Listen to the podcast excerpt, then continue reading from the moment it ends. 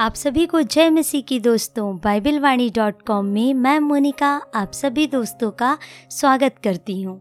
दोस्तों, आज के संदेश में हम सुनेंगे, चमत्कार कैसे प्राप्त करें? बाइबल चमत्कारों से भरी हुई है, जहाँ परमेश्वर के लोगों के जीवन में अद्भुत चमत्कार हुए। जब हम उन घटनाओं को ध्यान से पढ़ते हैं, जहाँ लोगों के साथ परमेश्वर ने चमत्कार किए, अद्भुत काम किए तो हमें पता चलता है उन लोगों ने कुछ ऐसे काम किए जो परमेश्वर चाहते थे कि वे करें। और जब उन्होंने उन कामों को किया या आज्ञाओं का पालन किया, तब वे चमत्कार प्रकट हो गए। यदि हम भी उन्हीं कामों को करें तो हमारे जीवन में भी चमत्कार को प्राप्त कर सकते हैं। तो आइए उन घटनाओं को संक्षेप में सुनते हैं। पहली बात, प्रार्थना चमत्कार लेकर आती है। याकूब पाँच के सोलह में लिखा है इस प्रकार से कि धर्मी जन की प्रार्थना के प्रभाव से बहुत कुछ होता है। कोई भी चमत्कार बिना प्रार्थना के नहीं हुआ। जब कोई व्यक्ति टूट कर हृदय से प्रार्थना करता है, उसका प्रभाव चमत्कार होता है। जब मूसा ने इजरायली सेना के लिए प्रार्थना की, तब वह सेना जिसे युद्ध करने की कला तक नहीं आती थी, लेकिन वो जीत गए।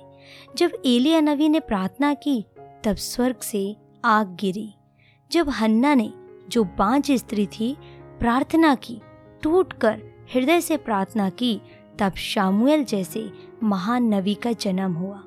प्रार्थना आज भी चमत्कार लेकर आती है। दूसरी बात, संकट के समय परमेश्वर की स्तुति आराधना करें। दूसरा इतिहास 20 के 1 से 26 तक की आयत में हम पाते हैं।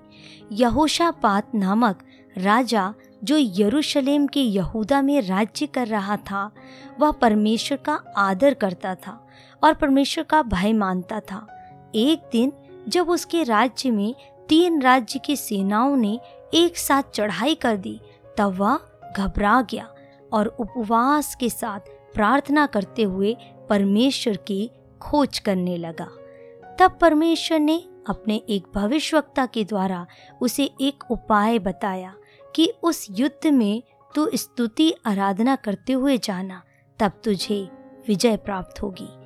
जब उसने ऐसा ही किया मतलब तीन विरोधी सेनाओं का सामना करने के लिए वह बाजे गाजे के साथ स्तुति आराधना करते हुए गया तो क्या देखा कि वहाँ पहले से ही सारे के सारे शत्रु सैनिक मरे पड़े हैं। वो आपस में लड़कर मर चुके थे। तब राजा यहोशापात और उसके साथियों ने उन मरे हुए सेनाओं के मन भावने गहने उतार लिए और गहने इतने सारे थे कि बटोरते बटोरते तीन दिन बीत गए। अद्भुत चमत्कार, यदि आपके जीवन में भी समस्याओं ने घेर रखा है तो उसका सामना प्रभु की स्तुति और आराधना के साथ करें। एक दिन घर में कम से कम उपवास प्रार्थना रखवाएँ। पूरा दिन प्रभु की स्तुति और आराधना में बिताएँ। छुटकारा पक्का मिलेगा। तीसरी बात, जो कुछ वह तुमसे कहे, वैसा ही करना। अर्थात आज्ञाकारिता। ये शब्द यीशु की माता ने कहे थे। जब यीशु मसीह अपने चेलों के साथ एक विवाह में आमंत्रित थे और उसकी माता भी वहाँ मौजूद थी। वहाँ का पसंदीदा पेय पदार्थ दाखरस की कमी हो गई थी, जैसा कि अक्सर विवाह में हो जाता है। कुछ ना कुछ चीज़ की कमी हो ही जाती है।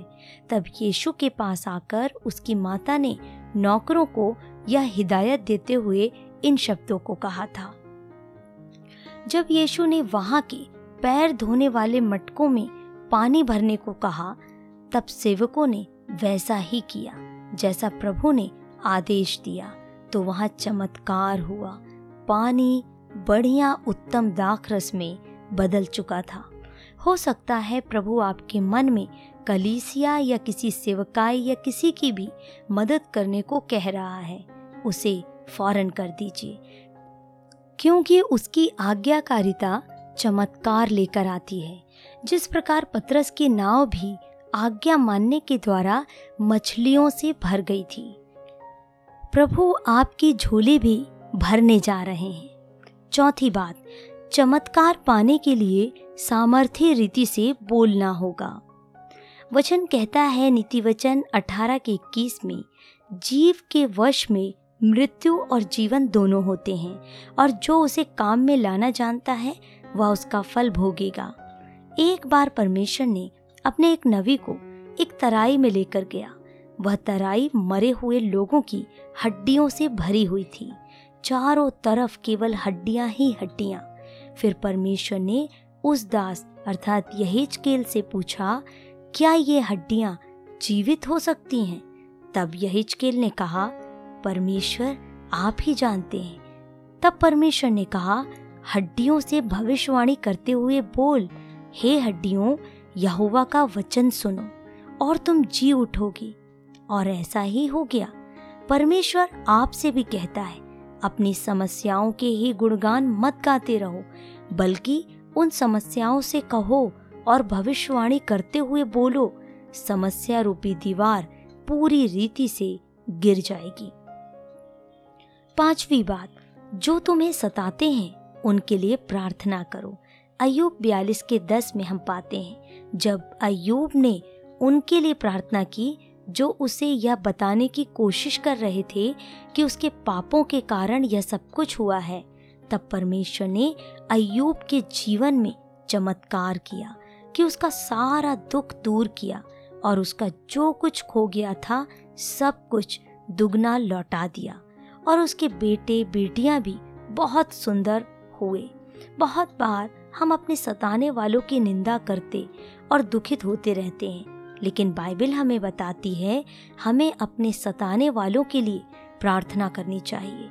विश्वासियों का पिता अब्राहम ने भी अभिमेलेक के लिए प्रार्थना की, जो उसकी पत्नी सारा को अपनी पत्नी बना लेने के लिए लेना चाह रहा था।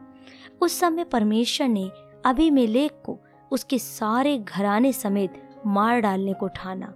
और उसके घराने की सारी स्त्रियों को पाँच कर दिया था। तब अब्राहम की प्रार्थना के कारण परमेश्वर ने अभिमेलेक के सभी घराने को माफ़ कर दिया और उसके घराने की सभी स्त्रियाँ बच्चे जनने लगी।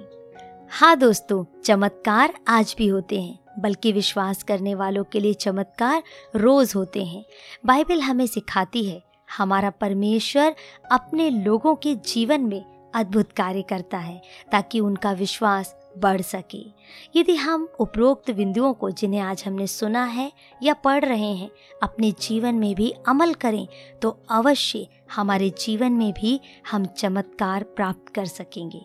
यदि आपके जीवन में परमेश्वर ने कुछ अद्भुत काम किए हैं तो लोगों के विश्वास को बढ़ाने के लिए हमें कमेंट करके अवश्य बताएँ। आज की इस ऑडियो को सुनने के लिए, इस लेख को पढ़ने के लिए आपका बहुत बहुत धन्यवाद। यदि आज का संदेश आपको आशीष दिया है प्लीज़ इसे लाइक करें शेयर करें और इसी तरह सुनते रहें बाइबल वाणी डॉट कॉम में परमेश्वर के सुंदर कलाम को।